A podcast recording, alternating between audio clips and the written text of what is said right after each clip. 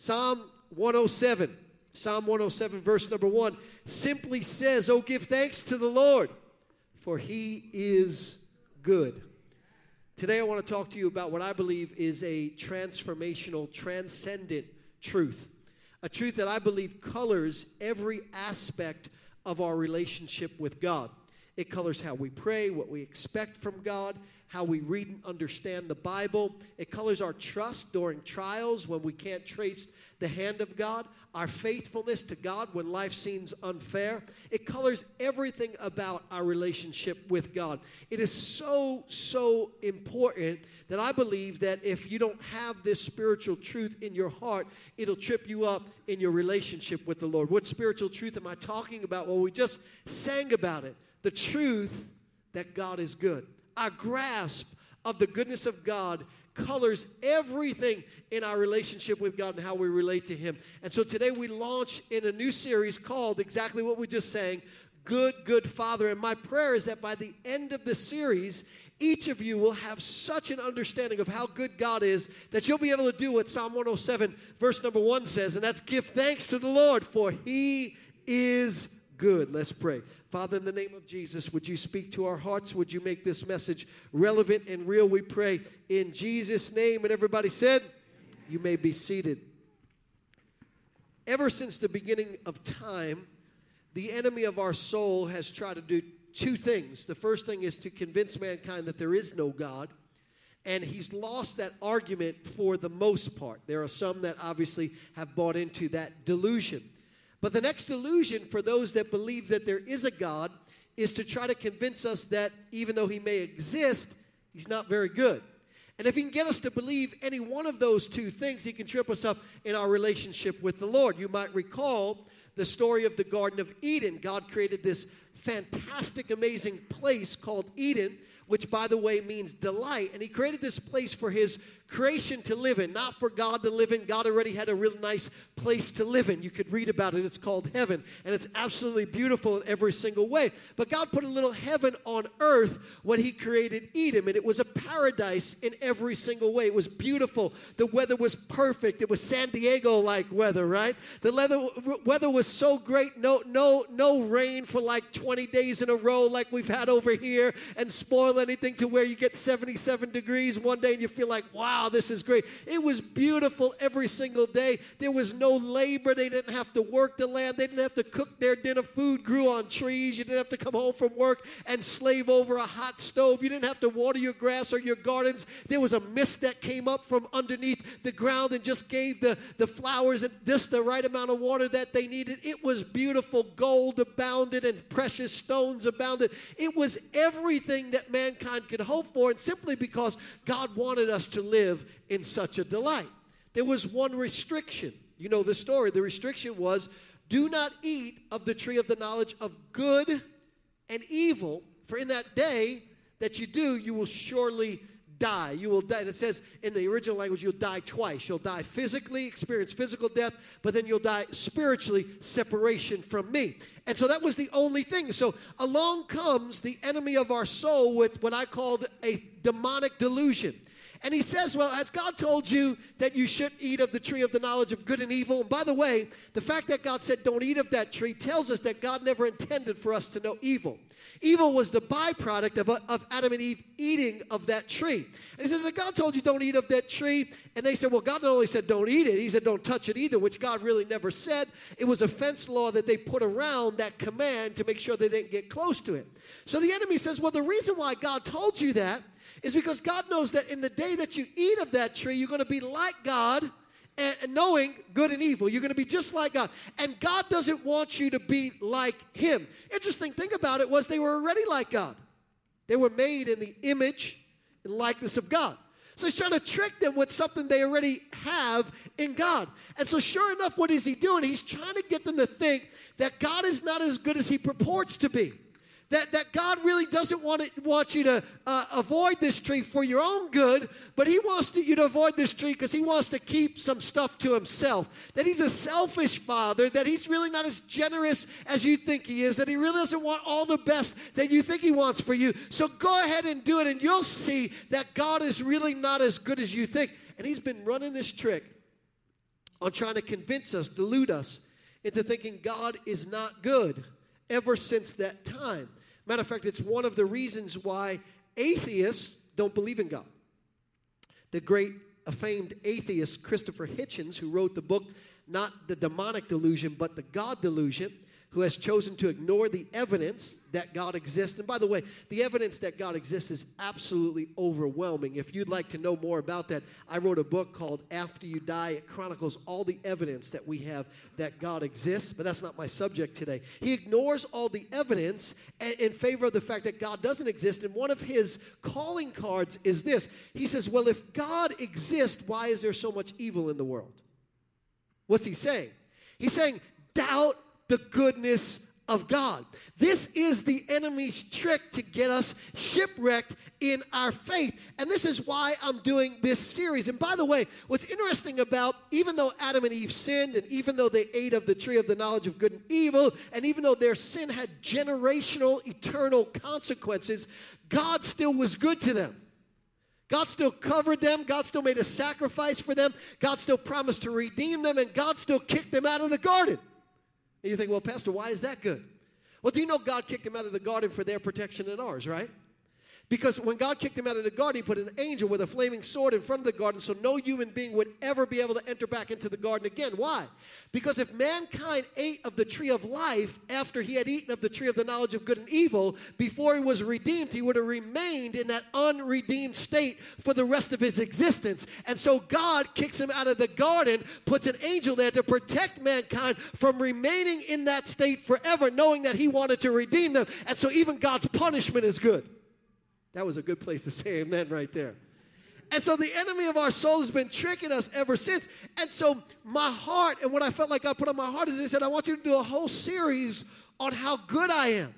The greatest thing that God wants us to see about Him is how good He is. That we have a good, good Father wants the very best for our life. He wants our lives to soar. He wants our lives to be blessed. Matter of fact, He says, I want you blessed coming and going. He says, I want you so blessed that blessings come on you and chase you down. God wants you prosperous. God wants you healed. God wants you happy. God wants you whole. God wants everything like that for you because He's a good, good Father. And if you, being evil, the scripture says, know how to give good gifts unto your children, how much more shall your Father in heaven give good things to those who love Him? This is what God wants for your life.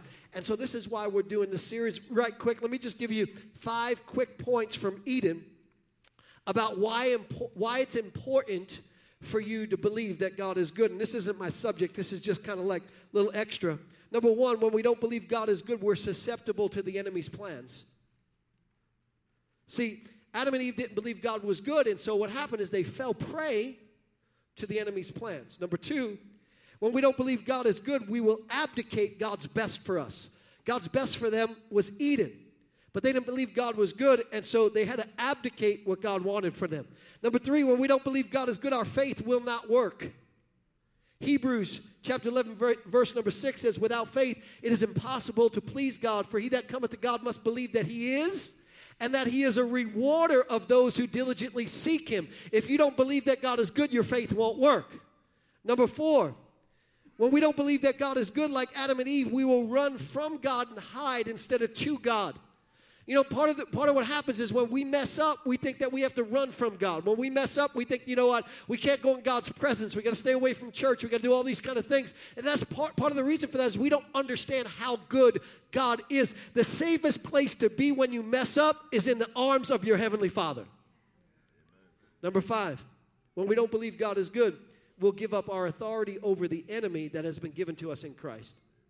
Adam and Eve were given dominion over all the works of God's hands, dominion over the entire earth and everything on it. Satan was on the earth at that point. They were given dominion over him, but when they didn't believe God was good and sinned, as a result that they lost that dominion, and Satan was able to exercise dominion over them. We get that back in Christ, thank the Lord. But these are some of the things that happen when we don't understand that God is good. And so that's why we're doing this series. Matter of fact, years ago, some of you might remember this, you've been in church for a long time. Years ago, we used to have a, a statement. You remember it? We say, God is good all the time and all the time. Right? Say it like you mean it. God is good all the time, and all the time, God is. We need to get that in our spirit. It's not just something that we say, it, it's so true and it's so impactful in every single way. Now, the scripture that God led me to, the story that God led me to, to, to launch this series with, is one of the most bizarre stories in the Bible. It's an oddity. Matter of fact, it's so odd that most people don't even know it exists. Most people skip right over it. Most preachers will never talk about it because of how odd it is. The Bible story that I'm referring to has the worst of the worst sins in it that you can possibly think of. It's filled with incest, injustice, trickery, prostitution, selfishness, scandal, fornication, lying, cruelty, revenge, hate, and a whole host of other sordid sins, not from people who didn't know God, but from people who were God's best at the time. And, and, and the reason why God led me to this story is because when mankind is at their worst, that's when God's goodness is at its best. And so that's the whole purpose of the story as we embark upon it. And normally, what I do is normally I give my my my uh, I read the text, the main text, and then I give my title. But today I want to do it in reverse order. I want to give you my title. It's very simple. God is that good. He really is. He's that good. And I want to read the text, and I have, have you sitting down when I read the text because when you see how crazy this text is and how I read it in church, some of you would have passed out. So I needed you to be seated for this. All right, Genesis chapter number 38, beginning in verse 11. Then Judah said to Tamar, his daughter in law, Remain a widow in your father's house till my son Shelah is grown. For he said, Lest he also die like his brothers. And Tamar went and dwelt in her father's house. Now, in the process of time, the daughter of Shua, Judah's wife, died, and Judah was comforted and went up to his sheep shearers at Timnah, he and his friend Hara the Adullamite. And I don't know if it's pronounced Hara or Hira, but I'm going to pronounce it Hara because what they did was horrifying. And it was told uh, Tamar, saying, Look, your father in law is going up to Timnah to shear his sheep. So she took off her widow's garments, covered herself with a veil, and wrapped herself, and sat in an open place which was on the way to Timnah, for she saw that Shelah was grown and that she was not given to him as a wife. When Judah saw her, he thought that she was a harlot or a prostitute because she had covered her face. Then he turned to her by the way and he said, Please let me come in to you. For he did not know that this was his daughter in law. So she said, What will you give me that you may come in to me? Translations, in other words, I got to get paid in order to be promiscuous with you. That's in the Bible right there. She said, Have you ever looked at your old self? This, this ain't gonna go down without some type of payment gonna happen right now. This, this is in the Bible right here. And so uh, he said, I'll send you a goat from, from my flock. In other words, I'll pay you later. Notice what she says. She says, Well, will you give me a pledge till you send it? She said, I don't take checks. She said, I need something right now. I'm not going to go by your word. No, no, no. We ain't going to do our thing, and then you're going to promise me a goat, and I'm going to be waiting all day for that goat. I need some collateral right now. Now you know why hardly nobody ever preaches this. Watch this. Verse number 18 says, Then he said, What pledge should I give you? In other words, anything, anything, anything, anything you want. Isn't it amazing how men will give up anything for something as base that's two minutes of a good time. Ladies, that's your power right there. You just bargain at that time. You know, you get what you want at that time, right? He's like, What can I give you? Anything, anything. So she said, Your signet and cord, and your staff that is in your hand. Then he said to her, and went, then, he, then, he, then he gave them to her, and he went into her, and she conceived by him. So she arose and went away and laid aside her veil and put on her garments of widowhood. In other words, she did her thing, and then she got back in her church clothes. She, she, she, she got rid of she Sunday was over, so she got back in the world and she did she did her thing, and then she then she got back to I'm gonna put on my church clothes and get my hallelujah back on. But everybody don't know what I did the rest of the week. That, that's what she did right here. Watch this. And then it says, and Judah sent the young goat by the hand of his friend, the Adullamite, to receive his pledge from the woman's hand, but he did not find her.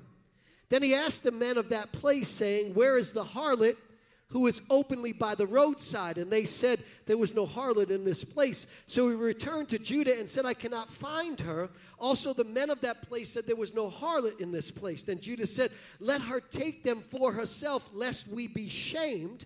For I sent this young goat, and you have not found her. And it came to pass about three months after that Judah was told, saying, Tamar, your daughter in law, has played the harlot. Furthermore, she is with child by harlotry. So Judah said, Bring her out and let her be burned. Burn her to death. I mean, she sinned, you might as well go ahead and burn her and burn that baby too. Anybody bothered by that? Burn her but not just her, but burn that baby also. Anybody bothered by the fact that they wanted to kill two people? The, the mom and the baby on the inside. Anybody bothered by the fact that, that nowadays you can actually give birth to a child and then kill it afterwards? And, and they call that a woman's right to choose? That's not a woman's right to choose, my friends. There's something preposterous about that. And so he said, Burner, burner, burn her, burn her. There should be something that goes on inside saying, what kind of evil is this? Burner? That's a little extreme, don't you think? When she was brought out, she sent to her father in law, saying, By the man to whom these belong, I am with child. And she says, Please determine whose these are the signet cord and the staff. So Judah acknowledged them and said, She has been more righteous than I, because I did not give her to my son Shelah and he never knew her again. Now it came to pass at the time for giving birth that behold, twins were in her womb.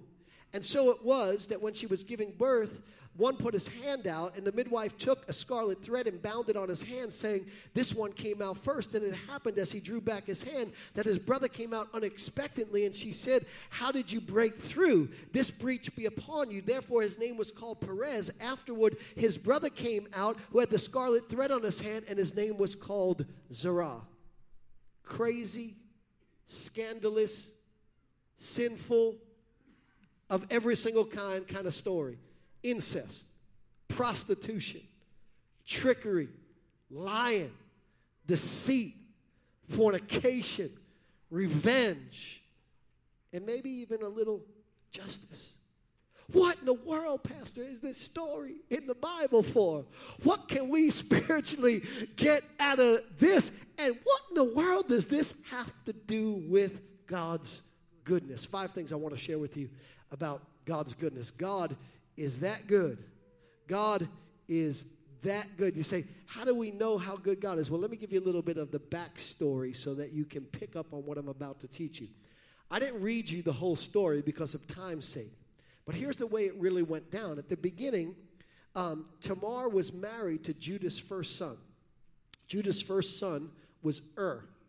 And we don't know much about Ur. The Bible doesn't talk much about him, but we do know that he was sexually deviant in his behavior. So sexually deviant that he died in judgment, leaving Tamar as a widow. Now, in Bible days, if you were a widow, it was the obligation of the father in law to be your provider and protector by giving you another son to marry if he had one. And this was called the Levirate vow. And it made sure that widows would not be destitute would not be the lowest of the low in society and economically disadvantaged in any way. In other words, if a widow was not married to somebody else or a Levirate law was not performed in a widow's life, that widow would become the lowest of low in society and she would have no way of providing for herself. So they instituted this thing called the Levirate law, which meant that the father in law would give the next son to marry the widow. He would have a child with her and then she would still be in the lineage and she would be taken care of. And so Judah had another son. His name was Onan. So Onan says, Okay, I'll do it. But he didn't really mean it. And the Bible says that Onan would go in and he would sleep with Tamar, but instead of impregnating her, this is a quote from the Bible, don't get mad at me, he would drop his seed on the ground. And the Bible doesn't say he did this one time, it says he did it over and over and over and over and over again if you read it in the original language. In other words, what he was doing is he was posing as somebody who wanted to perform the Levirate vow by giving her a child so that she would stay in the, lo- in the bloodline, but what he was really doing was using her for sex. Are y'all still there? It's in the Bible. And because he was wicked in his ways, the Bible says he too was judged and died. Now Tamar was left as twice a widow. Twice a widow meant that she would never probably be picked up by anybody else. She would never be married by anybody else. And so she would live the rest of her life disadvantaged and disenfranchised and no one to provide for her. But Judah still had a responsibility, and the responsibility was still to be her provider and to take care of her. And if he had another son, then he would need to pledge that other son to her who would perform the Levirate vow. And he did have another son, and the other son's name was Shelah. But Judah didn't want to give Shelah to Tamar because he believed that Tamar was a widowmaker. He believed that anybody who married Tamar would die, and he already lost two sons, so he just said he would do it. He told her, Go on back to your father's house and wait there for my son Shelah to grow up. He needs about five years before he's ready to be married, and when he's grown, I'll give him to you. But he didn't really mean that. All he was doing is to try to get her out of his hair so that he could look good in the eyes of the culture of his day and do what seemed to be right in the eyes of God, but wasn't. And he was planning the whole time time to leave her destitute. She didn't know that though. So she goes back to her father's house. She's waiting for Shelah. Shelah grows up and she realizes, he's not giving me Shelah. This ain't gonna go down like that. And she decides to take matters into her own hands. She finds out that Judah's time of mourning is go- gone. The loss of his wife has passed, and you know he's been without a wife for a long period of time. And his his friend, who we're calling Hora, maybe it's Hira, but we're calling him Hora, says to him, "Hey, let's go up to Canaanite country for the sheep shearing festival. And that's what it was. It was a big festival in Bible times. He said, let's go up there. And, and this is Canaanite country, which is wheels off living in Canaanite country. The lewdest kind of sexual practices that you could ever imagine, boozing and drinking and all of that kind of stuff. And this is what they did at these sheep shearing festivals. And so his friend says to him, in order to drown your sorrow of having lost your sons and losing your wife, let's go get drunk and let's have sex with women. This is Judah. He's supposed to be a child of God. He's the best that God has got on the earth at that particular time. And so word gets back to Timnah that Judah is coming to Canaanite country. By the way, one of the reasons why God kept Israel in slavery to Egypt for as long as he did is to protect them from the Canaanites because he knew if they were exposed to them for long periods of time, they would have lost their Christianity and went the way of the Canaanites. So God kept them safe under the, the rule of Egypt because the Egyptians and the Hebrews hated each other and knew and God knew they would not mix the same way they would have mixed with the Canaanites. So even God's slavery was good. And so she knows they're coming down. And she says, I know what I, am going to do. He's, he's been without a woman for a long period of time. He's going to be drinking. He's going to be exposed to all of these, these sexual innuendos and lewd acts all around him. I'm going to sit by the roadside and pose as a prostitute. And sure enough, he's going to want to sleep with me. So Judah comes on by and Judah sees her, and Judah says, Hey, let's kick it. She says, Pay first. He says, I left my wallet at home. She says, What do you have as collateral? He says, you, She says, You can give me your signet and your cord. What's the signet and the cord? Signet was a long, uh, a, a small circular item about that big and about that round, and it was worn on the neck, at, on the cord. Sometimes it was even attached to the staff. And it, this signet was as unique as your fingerprint. You would roll the signet in clay and it would make a mark that was unique to you. So there was no way if somebody had your signet that you could say it didn't belong to you. So he gets gives her the signet, they sleep together, she gets pregnant and Ju- Judah doesn't know she's pregnant. He goes on his sheep shearing festival. She goes back home, puts back on her widow clothes again, and everybody thinks life is going to go on. He thinks the sexcapades are behind him. 3 months go by and Tamar starts showing. Word gets back to Judah, your daughter in law, who is supposed to be acting like a widow, who is supposed to be waiting for your son, isn't really as widow like as you may think she is. She's been fooling around. She's been playing the role of the harlot. Matter of fact, she's three months pregnant. And Judah says, because he's got to save face in the culture of the land, burn her to death. Because this is a disgrace to Judah and his family. Pastor, what in the world does this have to do with God's goodness? This seems like Jerry Springer in Bible times. Number one, God is so good that he fights for us when it's not fair. One of the things we have to realize about God is that injustice done by those in power to those who can't help themselves is a big deal.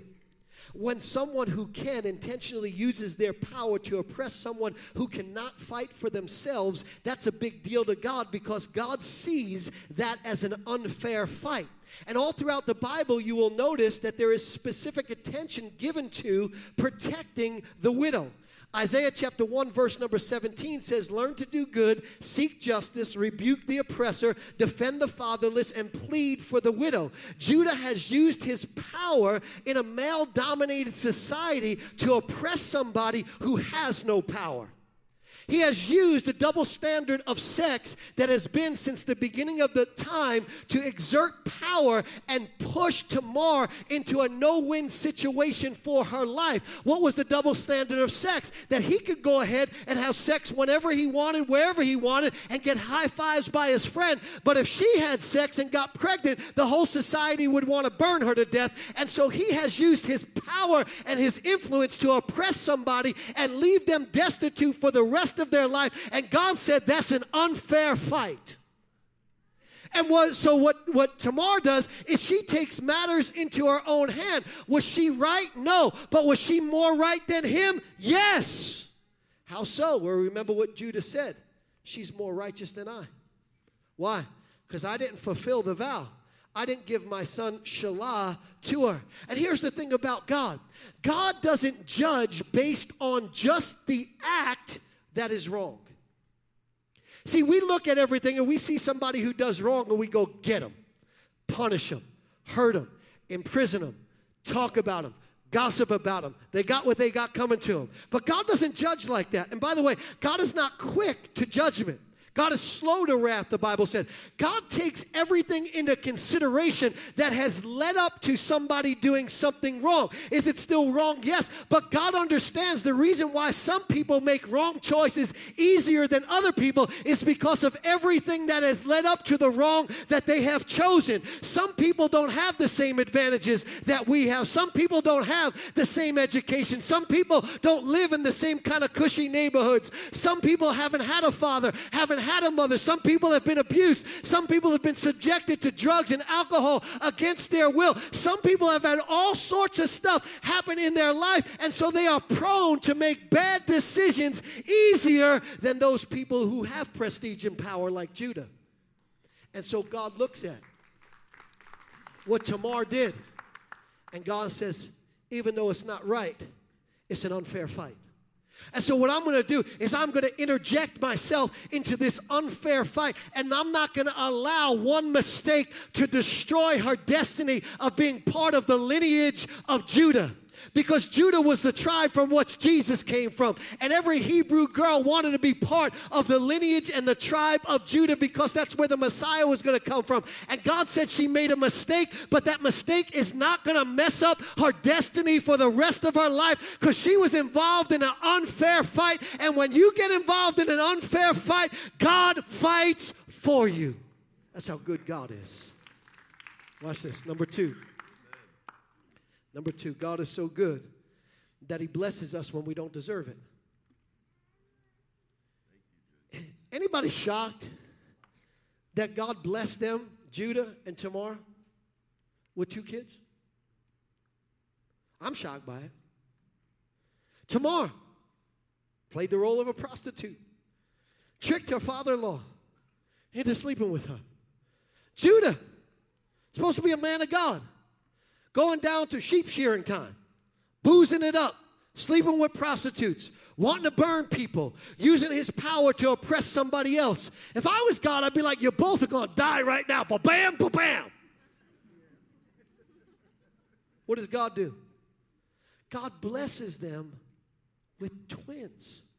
Interestingly enough, how many sons did Judah lose? How many sons did God bless him back with? Isn't it amazing that he was trying to burn the place that his blessing was coming from? God will bless you in crazy ways. God will bless you sometimes in ways that will surprise the heck out of you. You'll be like, I can't believe you blessed me, God.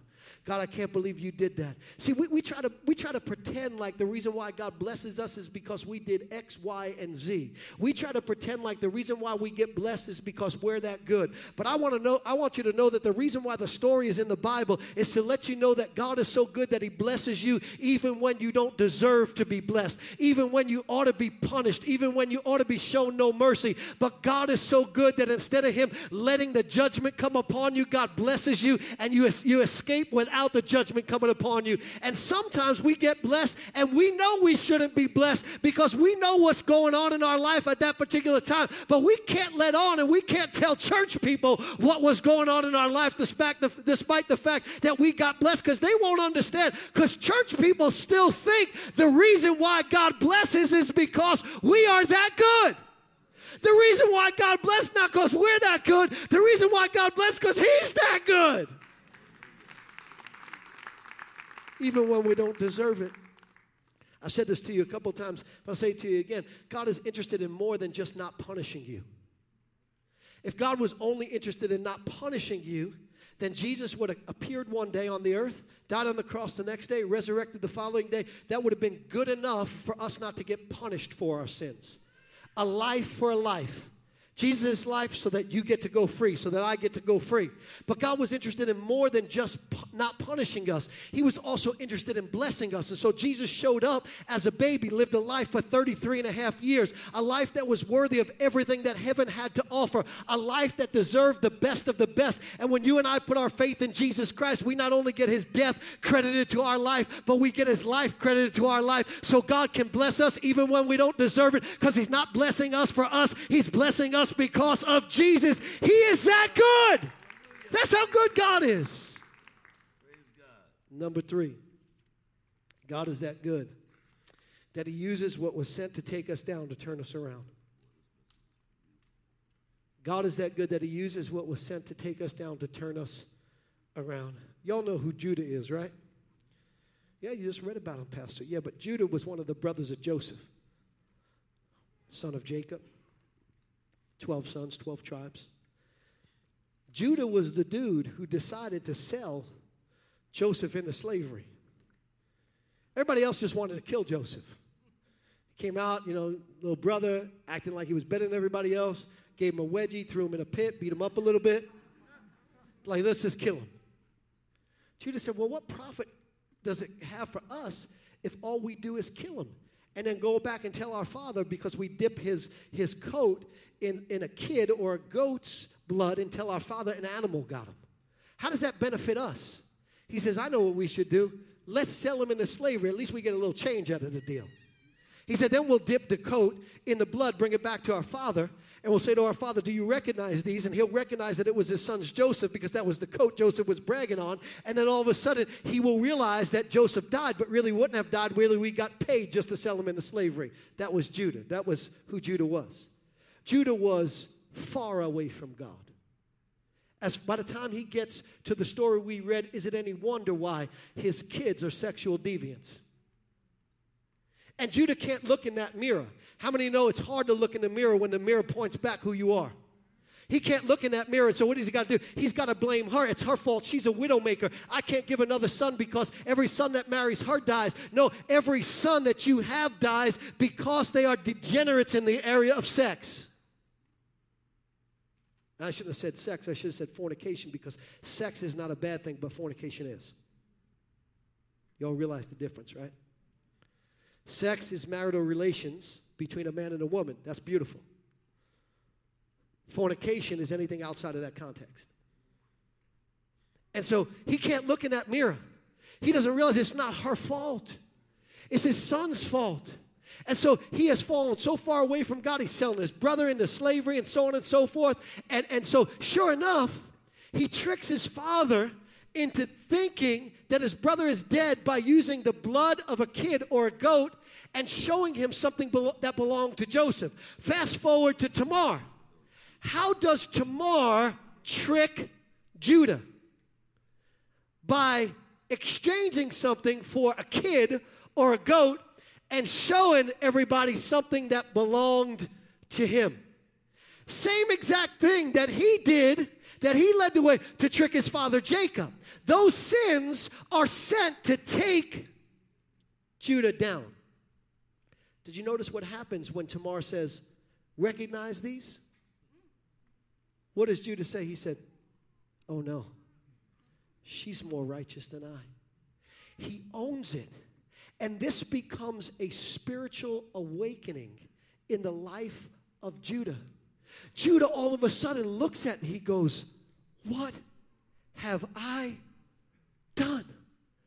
I can't believe how far away from God I have fallen. And then fast forward into Judah's life later on. He appears before Joseph as Joseph is prime minister, and Joseph wants to keep Benjamin so that they bring back, and, and he doesn't want to break his father's heart again by losing another son. And so this time Judah says, No, no, don't keep my brother. Take me in his stead and let my brother go. Here is a man that once would use his power to oppress somebody else who is now saying, You know what? Let them go. I'll be oppressed instead of them. What a change in his life. How did the change happen? Because God used the stuff that was sent to take him down, to turn him around. That's what God will do for you. He is that good. Amazing. When you think about this, this is how God does it. Devil will send something into your life to take you out. All of a sudden, you'll look at that thing and you'll be like, I need to get right with God. Look at me, all I do is drink. I'm always drunk. I need to get right with God. Look at me, all I do is mistreat my wife. I need to get right with God. Look at me. All I do is curse like a sailor. I need to get right with God. All I do is smoke weed all the time. I need to get right with God. All I do is watch porn all the time. I need to get right with God. God will take those things that were meant to take you down and He'll wake you up with them. He'll get you to look at yourself in the mirror of those things and realize that you are a man that is undone and that you need Jesus and that you need to get right with Jesus. And God will take the very things that are sent in your life to take you down and He will use them to turn you completely around. Because sin is only fun for a season.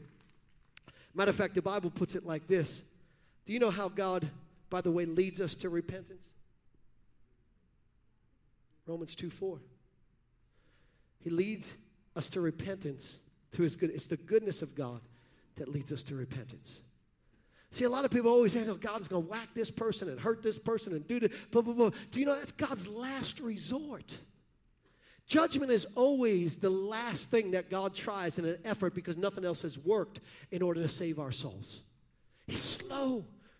He's so good, and we sometimes take the goodness of God and we think that God is, is condoning what we do. It's not, a, it's not condoning. What God is trying to do is He's trying to let us realize that goodness that we didn't deserve was granted to us. And when that goodness touches our heart, our heart gets transformed and changed. He's that good. Number four, God is that good that he refuted, refuses to make our morality his measuring stick. You ought to get so excited about that because some of y'all are deviant. No, I'm just kidding. I'm just playing. God is so good that he refuses to make our morality his measuring stick. Did you notice the names of Tamar and Judah's sons? One was called Perez, remember? And the other one was called Zerah, right? And, and, and Perez is the one who broke through. Perez is the one who, even though uh, he was supposed to be second, he came out first. Zerah was the one who stuck his fist out and they tied the ribbon around it. And then he was supposed, but then the, the hand went back in and Perez came out first. And that's why he's named Perez because Perez means breakthrough. And in Bible times, it was the firstborn child that ought to get all the blessings, and the secondborn child, not the blessings. But do you know why God put the blessing of the firstborn on Perez and not on Zerah? It was because it's a type of us in Jesus. The blessing should have been put on Jesus, but instead the curse was put on Jesus. Come on, somebody, so that the blessing can be put on us. God is that good. Perez, it means breakthrough. Watch this, watch this. Matthew chapter 1. This will blow your mind. It blew my mind. I was like, you got to be kidding me. Matthew chapter 1, verse number 1 is a part of the Bible we always skip over. I bet you don't read it. You know why? It's the genealogy. Anybody read genealogies? I'm like, I got time for that. I can't pronounce half the names. Just go on to the good stuff. Matthew chapter 1, verse number 1 the book of the genealogy of Jesus Christ. How many think he's a pretty important person? The son of David, the son of Abraham. Abraham begot Isaac, Isaac begot Jacob. Jacob begot Judah and his brothers, and Judah begot who? Perez and Zerah by who? Tamar. Are you kidding me? Did, did you notice who is in the lineage of Jesus Christ? Not, not people with stellar character, moral mess ups of the worst kind. Prostitutes, harlots, people who use injustice and their power to oppress other people, drinkers and trickers and people who are disloyal and people who want to burn other people. Judah and Tamar are in the lineage of Jesus Christ. How in the world did they make it into the lineage of Jesus Christ? Here's the message because God wants us to know He refuses to make our morality His measuring stick. If he used our morality as his measuring stick, how many of you know none of us here would be right with God? Here's what I know about me. I hope you come to the realization of this about you that our righteousness, our good works, is as filthy rags. No matter how hard I try, and listen, I believe in living a holy, set apart, sanctified life, but no matter how hard I try, I always fall short. But thank God, he doesn't use our morality as his measuring stick. Thank God that He doesn't judge me based on me. Thank God He judges me based on who I am in Christ. That when I got put in the cleft of the rock, Jesus Christ, I got hidden in Christ. And when God looks at me, He doesn't see me, He sees Jesus in me. And for that reason, I am right with God and you are right with God.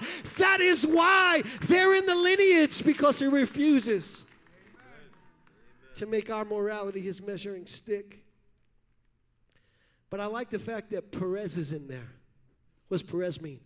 Breakthrough. Do you know why his name is Breakthrough? Because God wanted us to know that the law that they were trying to keep, the Levirate law, well, when this one dies, then you get this one to marry this one. And you ask the, the brother in law to go sleep with the sister in law, but only to impregnate her and never to sleep with her again. And even though she may be pretty and even though he may be good looking, just have him do it one time and then go back. Like people can do that. It's impossible to do. It's like people come up to me and say, Pastor, you know, um, we living together, but we, we gave our life to Jesus Christ, so we sleeping in other rooms now. We don't have sex no more. I'm like, yeah, right. I bet you that cat's got wheels. How do I know? Because it's impossible for us to behave ourselves the right way. We are chronically human, and no matter how hard we try, we are going to fail. And so here is this person, this child named Perez, that means breakthrough, that is against the backdrop of the law that nobody else could fulfill. The Levirate law and all these people trying to fulfill these crazy things. And all of a sudden we get a Perez, we get a breakthrough. And what is God saying? That grace has broken through the law. That grace has taken the place of the law. That it is not by works that we are saved, but by grace through faith in Jesus Christ that we are made right with God. Let grace break through in your life. The last thing I want to show you God is so good that he keeps his promises. Watch this. Judah was from the line of Jacob. You remember Jacob? Jacob had the, the two wives, Leah and Rachel. Leah was the one he didn't want. And by the way, when you read the Bible, you're going, two wives, was God okay with that? Just because the culture was okay with it doesn't mean that God was okay with it. Matter of fact, it was never God's plan for a man to have more than one wife. That's why he didn't make Eve and Evelyn, he just made Adam and Eve. One man, one wife for everybody. But the culture was such that it was permissible. And so you can't just read the Bible stories with our cultural insights. It's not something that's normal today or accepted today. It's not right in the eyes of God. But so he had two wives. One was Leah, one was Rachel. He didn't really want two wives. He only wanted one. He only wanted Rachel. He went to go work for his father in law, Laban. Laban made him work for seven years. At the end of seven years, he was expecting that Laban would give him Rachel. And instead, Laban's like, surprise, I'm going to give you Leah. He's like, well, I don't want Leah. He's like, well, that's who you get. You want Rachel, you got to work some more years. I thought about that. I'm going to go back to my daughter's fiance. And I'm going to say, you need to work for me for free for at least 10 years. He works a few more years. He gets Rachel. Rachel and him have two sons, Benjamin and Joseph. Leah has at least six of the children, a few more than six. One of the children that she has is Judah. Judah comes from the unwanted wife.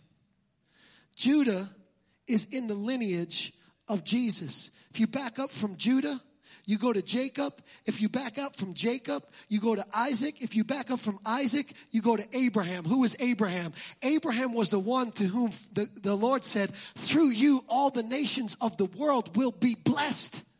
In other words, the promise of the Messiah is coming through you. Now, what's so strange about this is if you watch the promise travel, it travels through imperfect human beings, one right after the other. The promise of the Messiah is first carried by Jacob, who makes the mistake of stealing his birthright from his brother Esau. Judah then carries the promise by withholding his son Shelah from his daughter-in-law Tamar. Then he carries the promise by impregnating his daughter-in-law by a prostitute. Then they have a son whose name is Perez, whose downline is David. David then carries the promise by, through the mistake of Bathsheba. Their offspring is Solomon, who is in the lineage of Jesus Christ. And if you watch this promise of the Messiah travel, you watch it go through imperfect person after imperfect person after imperfect person who messes it up the whole way. It wasn't like the promise was protected by Frodo.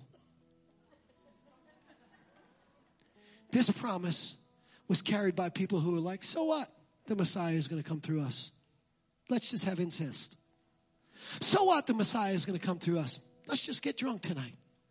So what? The Messiah is going to come to us. Let's deceive people. They didn't care about the promise, but the promise kept traveling. And I asked the Lord about this and I said, Lord, why in the world would you allow your promise to keep going? They tried to take your promise out, but it keep going. Here's what God said to me. He said, because even when you're faithless, I'm faithful. God said, I make roads through the ocean. I make rivers through the desert. God said, I do the improbable and the impossible. God said that I stand for what is right even when you forsake what is right. God said, if I made you a promise, I will see to it that that promise comes to pass. God said, because the promise is really not as dependent upon you as you think it is. The promise is really dependent upon my faithfulness. And all you need to do is just give me a little something to work with. Just faith as a grain of a mustard seed. And if you will give me a little something, I will bring my promise to pass in your life. You can mess up and you can make mistakes and you can turn your back on me. But if you'll just turn my way, that promise will still travel in your life. I don't know who I'm talking to right now, but maybe you've given up on your promise and God wants you to know He is that faithful that He will perform his promise in your life. God is so good. His word is good. His works are good. His ways are good. His promises are good. His word is faithful. He's so good that he fights for us when it's not fair. He's so good that he gives us blessing when we don't deserve it. He's so good that he takes what was sent to take us out to turn us around. He is so good that he refuses to make our morality his measuring stick. And he's so good that he brings his promises to pass even when we are faithless. That's how good God is. Here's my prayer for this series. Here's what I want to see every one of you grasp in your life. I want you to grow in your realization of how good God is because it colors every single aspect of your relationship with God.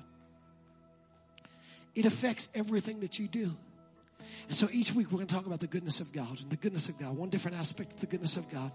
And my prayer is that by the end of the series, you're not just going to read Psalm 107, verse 1, but you're going to be able to say it from your heart. I give thanks to the Lord, for He is good. He's that, that good. When I look at my life, and I hope you do the same thing, and I look around and I see everything that God has done, you're so good. Because I didn't deserve that. And that should have messed it up. And that should have ruined the destiny. And that should have been punished. And you should have picked somebody else because of that. But God, you did it anyway. And I said, I give thanks to the Lord. For He is that good. I want to encourage you, whatever you're going through, that God is that good. He loves you more than you'll ever, ever know. And He wants the absolute best for you. Would you stand to your feet?